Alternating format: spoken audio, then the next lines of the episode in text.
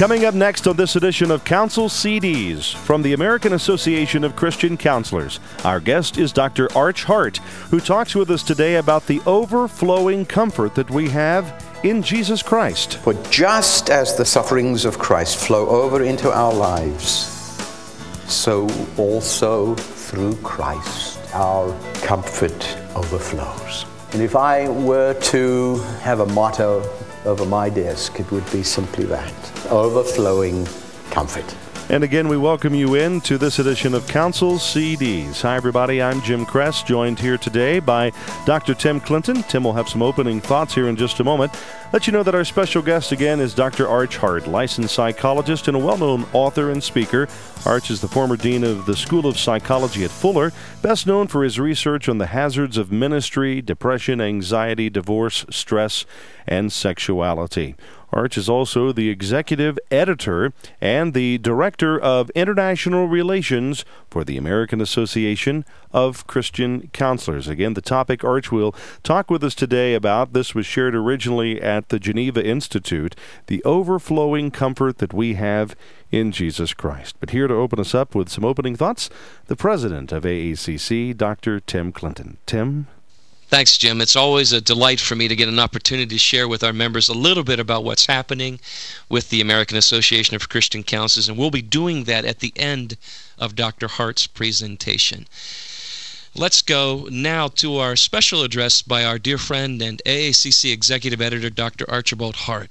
As many of you remember, in January 2003, we had a very special group of AACC members gather at the Coronado Springs in Disney World in Orlando, Florida. It was our second Geneva Institute. Now, our Geneva Institute is our clinical and theological symposium where we talk about pretty tough issues. This theme was on evil, sin, and suffering.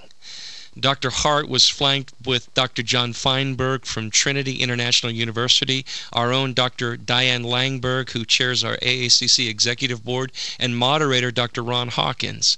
But Dr. Hart opened up the conference with a very powerful address, one that was so moving. And as I listened to his words, I was struck by what he called the overflowing comfort that we have in Christ. It was developed out of 2 Corinthians 1 3 through 5, one of my favorite passages of Scripture. I pray this time from Dr. Hart will minister to you and whet your appetite for what took place there.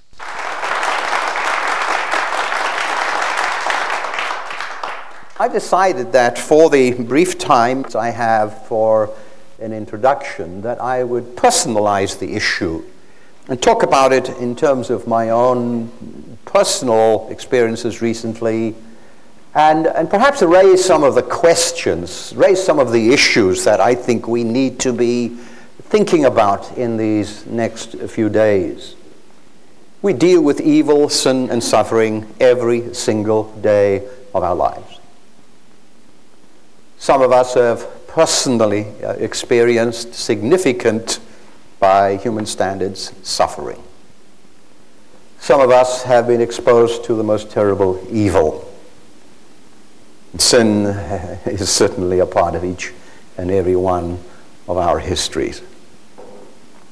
And so I prefer to make some personal comments, and I, I think I have more questions than I have answers uh, in, in this, this time uh, of introduction because it, it isn't a simple issue. And I think on the one hand, I, I'm hoping that our speakers and the panel will help simplify issues for me because I'm one of those people, you know, unless I can simplify it, I don't understand the question, let alone the answer.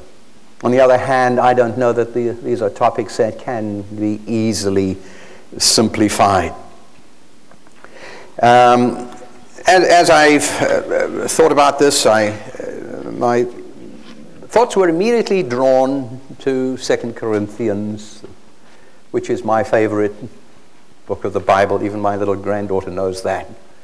Uh, if I had become a theologian, I think I would have been a 2 Corinthians expert. That's where I would have spent my life as a theologian. It's one of those uh, chapters that just is, is so meaningful for myself. And uh, if you uh, bear with me for a moment while I, I just share scripture with you.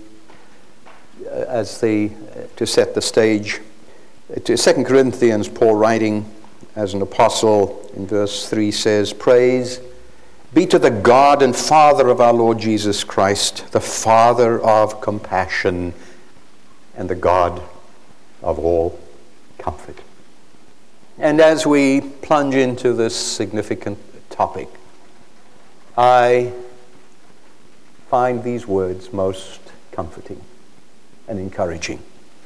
God is the Father of compassion. I mean, of all the attributes of God that the apostle could have latched onto, this is the one in, in this epistle that he, he seems to, to, to, to highlight the God of all comfort, who comforts us in all our troubles, in all our sufferings, so that we can comfort those in any trouble, suffering, with the comfort we ourselves have received from God. For just as the suffering of Christ, the sufferings of Christ flow over into our lives, so also through Christ our comfort overflows. And if I were to have a motto over my desk, it would be simply that overflowing comfort. That's what I'm about. That's what I do. That's what I think it's all about. Overflowing comfort. And in order to have a comfort that overflows, it's obvious, I think, from the context that we have to participate in the suffering that Christ suffered. And uh, if we were to move ahead in 2 Corinthians, we come to chapter 5. It's, a wonderful progression and a wonderful, rich uh, assortment of metaphors. In chapter 2, he begins about talking about how we are the aroma of Christ to God, to the world. And I, I, think that in the context here, it, it, it's the, the comfort that overflows is the aroma. That, that is the theme that follows through here. Then he goes into chapter 3 to talk about we are a letter written on the heart, open for everyone to read. How we respond to our suffering is far more important than anything else to us, and we are writing a letter. Moves into the Shekinah glory and reminds us that we are all being transformed into his likeness. No veil to hide it, we are becoming like Christ. Then, chapter 4, the earthenware vessel and the, the litany of stress and distress that that he experienced. But chapter 5 is the one that, that I wanted to particularly remind you of. In chapter 5, he, he writes, Now we know. Because he changes the metaphor again. Now the metaphor becomes a tent. For perfume to letter to what, what is essentially a mirror reflecting the image of Christ, to the earthenware vessel, the clay pot. Now, chapter 5, the tent. Now we know that if the earthly tent we live in is destroyed, we have a building from God, an eternal house in heaven, not made by human hands. Meanwhile, we groan. Meanwhile, we groan. I, I, I can't get past that. Meanwhile, we groan. It's part of the deal. It's part of the given. Meanwhile, we groan, longing to be clothed with our heavenly dwelling, because when we are clothed, we will not be found naked. For while we are in this tent, we groan and are burdened, because we do not wish to be unclothed, but to be clothed with our heavenly dwelling, so that what is mortal will be swallowed up by life. Now, it is God who has made us for this very purpose and has given us the Spirit as a deposit guaranteeing what is to come. Now, just hang on to those words for a moment. What is to come? Because I want to come back to that thought. I've been reflecting personally on the whole issue of suffering. Uh, many of you, or some of you probably know that nearly five weeks ago, I was on, I think, literally the, the edge of death. I was in a hospital just having had an angiogram. I had no symptoms. I had gone with my wife to have one of those CT body scans because they had offered two for the price of one. It was a freebie.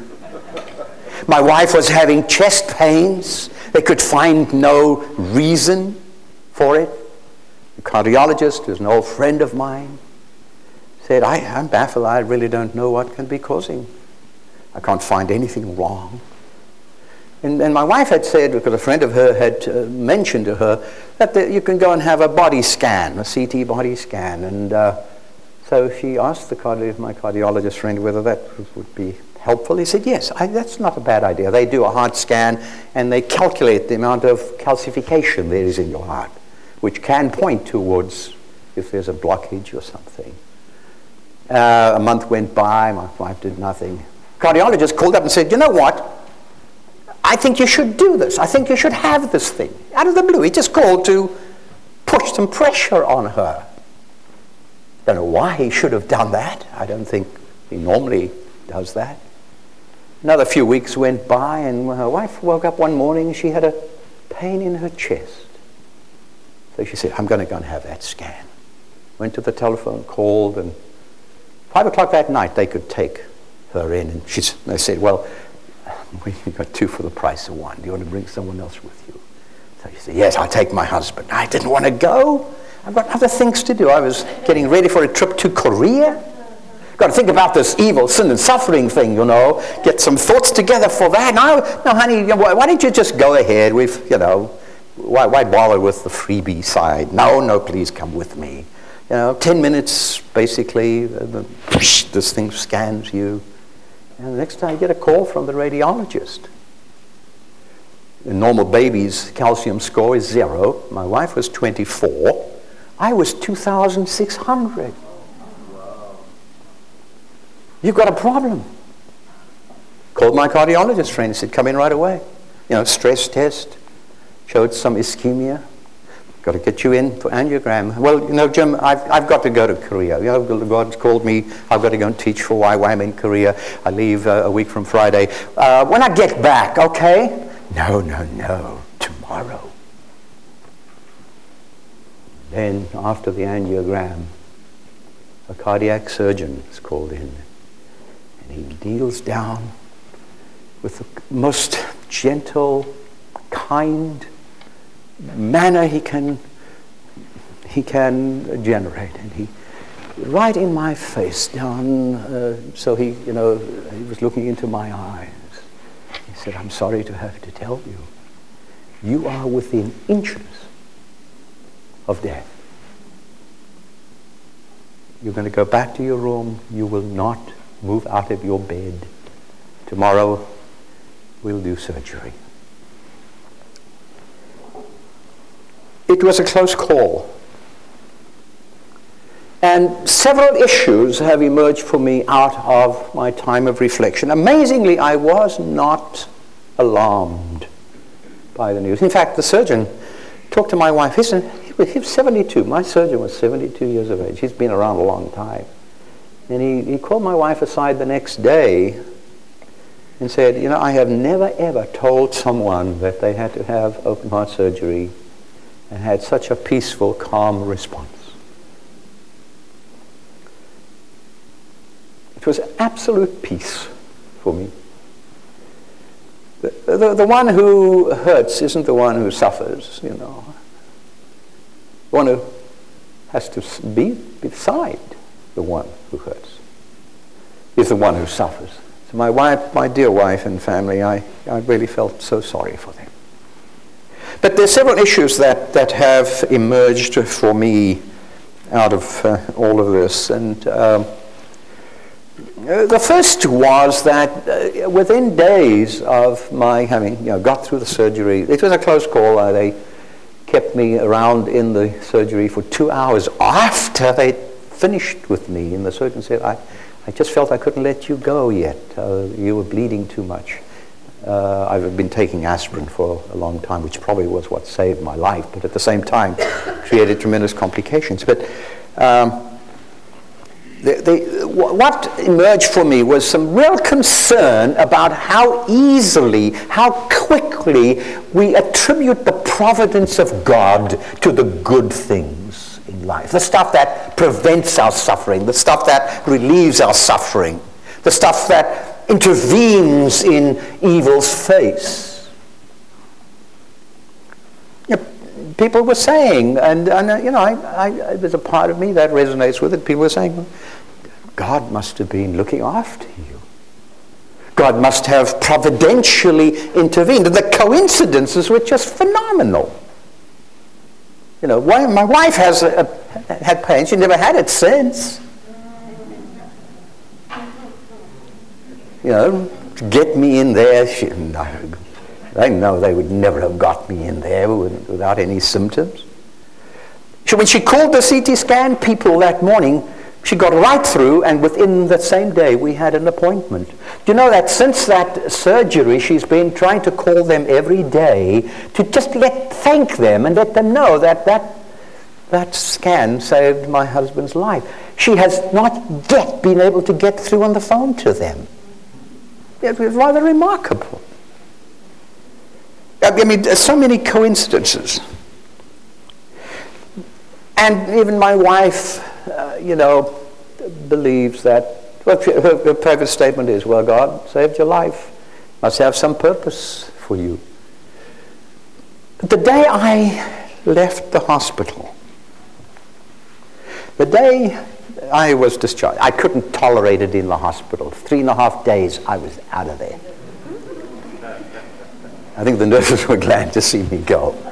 I just, just was not my thing. But I, and when I got home, shortly after I got home, I got a phone message. I have a dear friend by the name of Lewis Smedes, professor of ethics at Fuller, written wonderful books, uh, Forgive and Forget, New York bestseller. If you've never read a Lewis Smedes book, you've missed out on something. He's a very close friend of mine, lives just up the road. And uh, he's 81, he'd been retired for a while. When, when he retired from theology, I recruited him to be on the psychology faculty as our director of integration.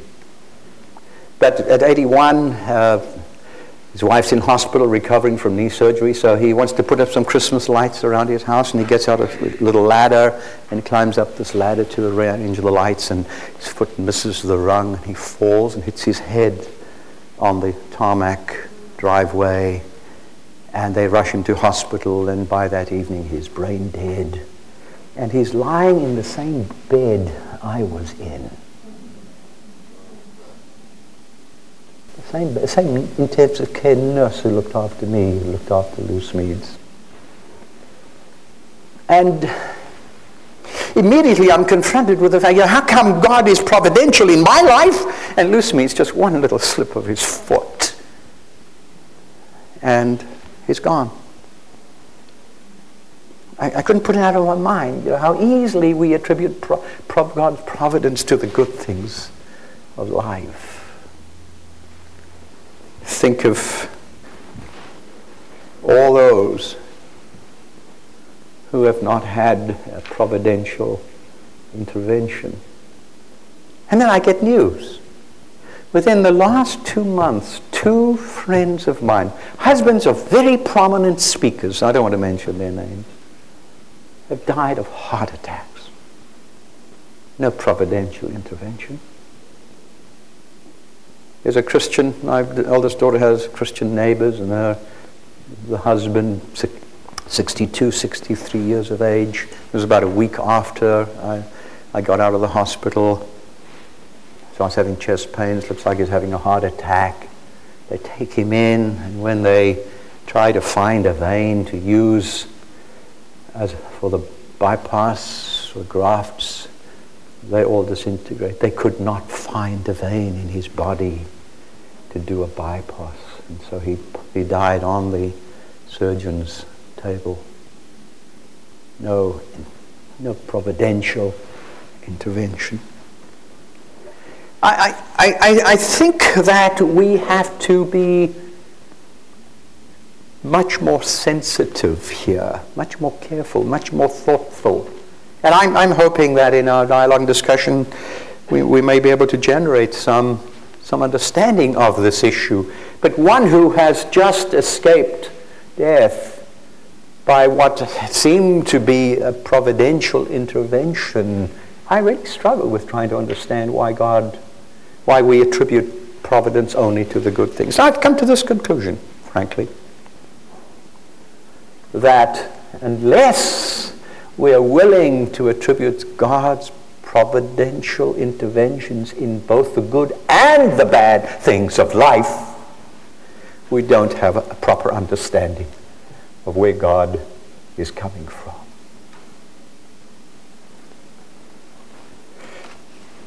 The second issue that came out of uh, my ex- recent experience uh, uh, concerns Smedes also. I, I, have found two people particularly helpful in these last uh, few weeks. Uh, but, but it was Lou Smedes again who um, was influential in, in, in some of my post surgery um, reflections. I, I, picked up an article that he'd written just uh, a little while ago. By the way, Lou Smedes just finished his autobiography the week before he died. A week before he died. It's just amazing. But, but I, I, picked up an article in which he was reflecting on how bad things can happen uh, how, how, how, many, how much evil there is in this world. He was reflecting on the September 11th event, how quickly people jumped in to say this was God's judgment. And Lou, of course, is very critical of that, as I am of such thinking. And, and, and, he wrote these words. Let me read them to you. These are now from the words of Lou Smedes. To understand suffering, don't just look to the past. Don't just look to the cross. Look to the hope of the future. The mystery of suffering is not solved by going backwards in, in, in time theologically, but by going forward. Remember what, what I read to you in 2 Corinthians 5? God, who has made, for, made us for this very purpose. What purpose? To groan to groan, and has given us the Spirit as a deposit, guaranteeing what is to come. My brothers and sisters, the mystery lies in that which is yet to come. That's where the, that's why we can't solve this mystery so easily, you see. Because it's not in the past. It hasn't been revealed to us. It lies in the future.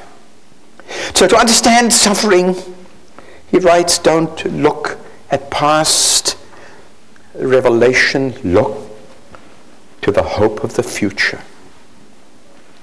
Love is going to win.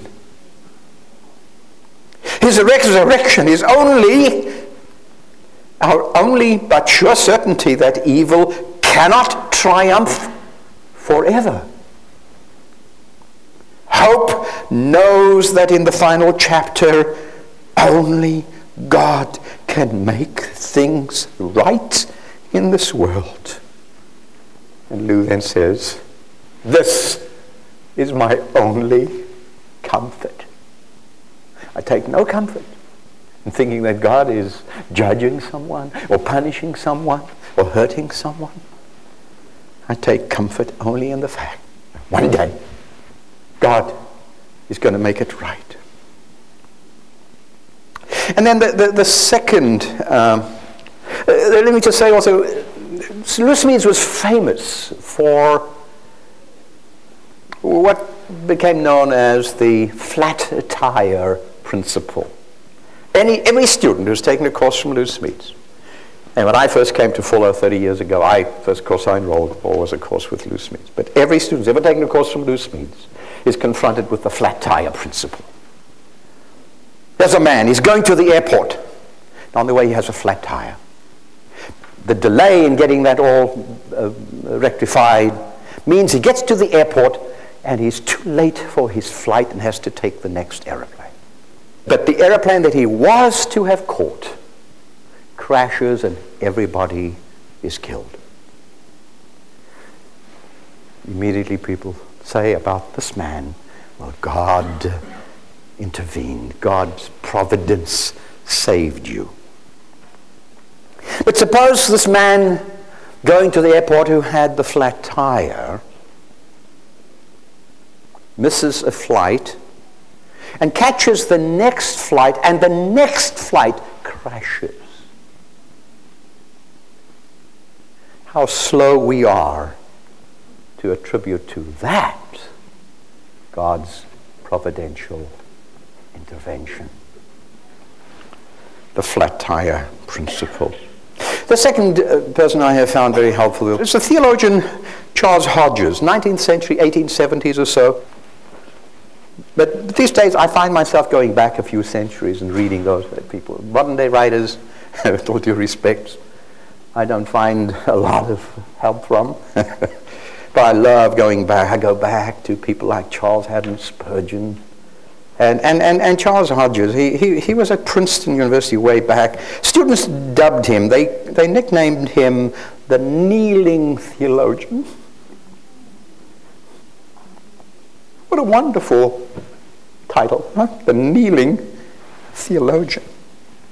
But, but, but he, he talks about that of all the theories uh, proposed for the existence of evil, when God is holy and infinite and wise and loving, you know, of all those theories, he, he, he, he, he discounts most of them. You know, theories about, well, those who deny that, well, evil exists. That's the reason, you know, you can reconcile that. Or they, they, they, they say perhaps um, sin is necessary because it is the means of the greatest good. Out of sin comes the greatest good.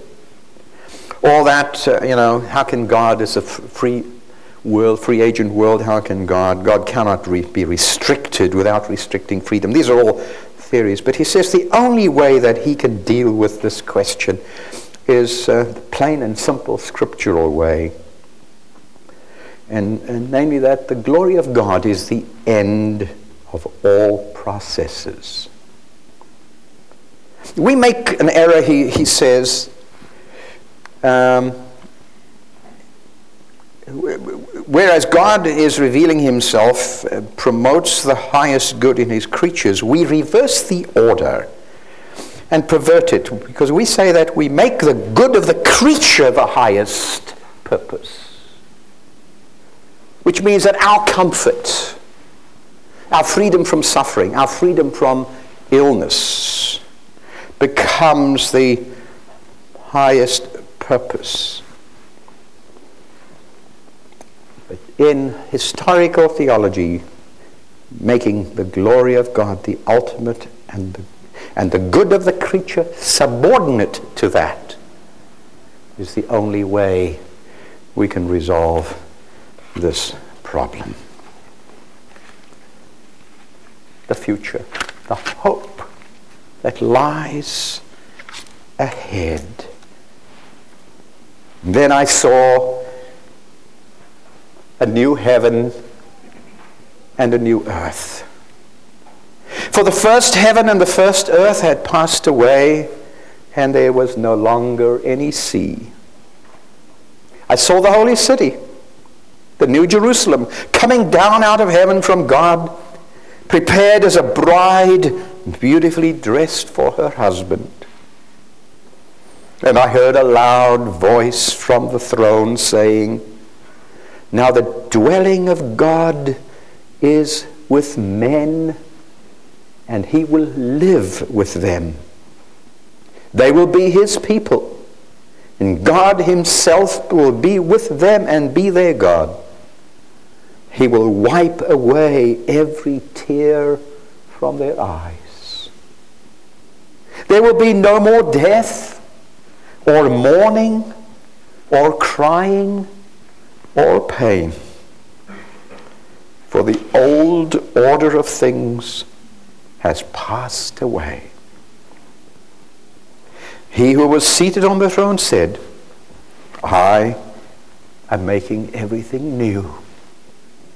Then he said, Write this down, for these words are trustworthy and true.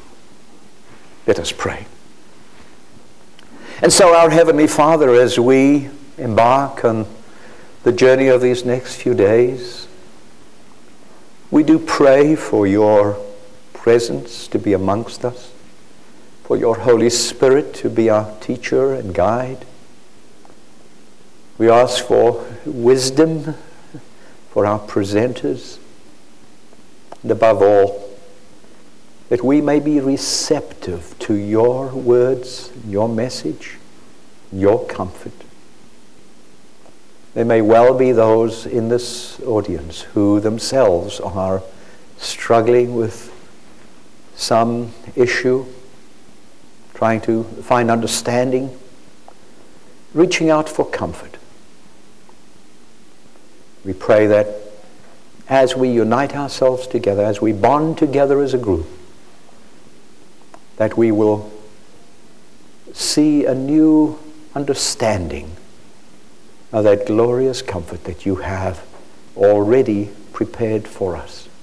And our hope lies in what is yet to come. We pray this in Jesus' name. Amen.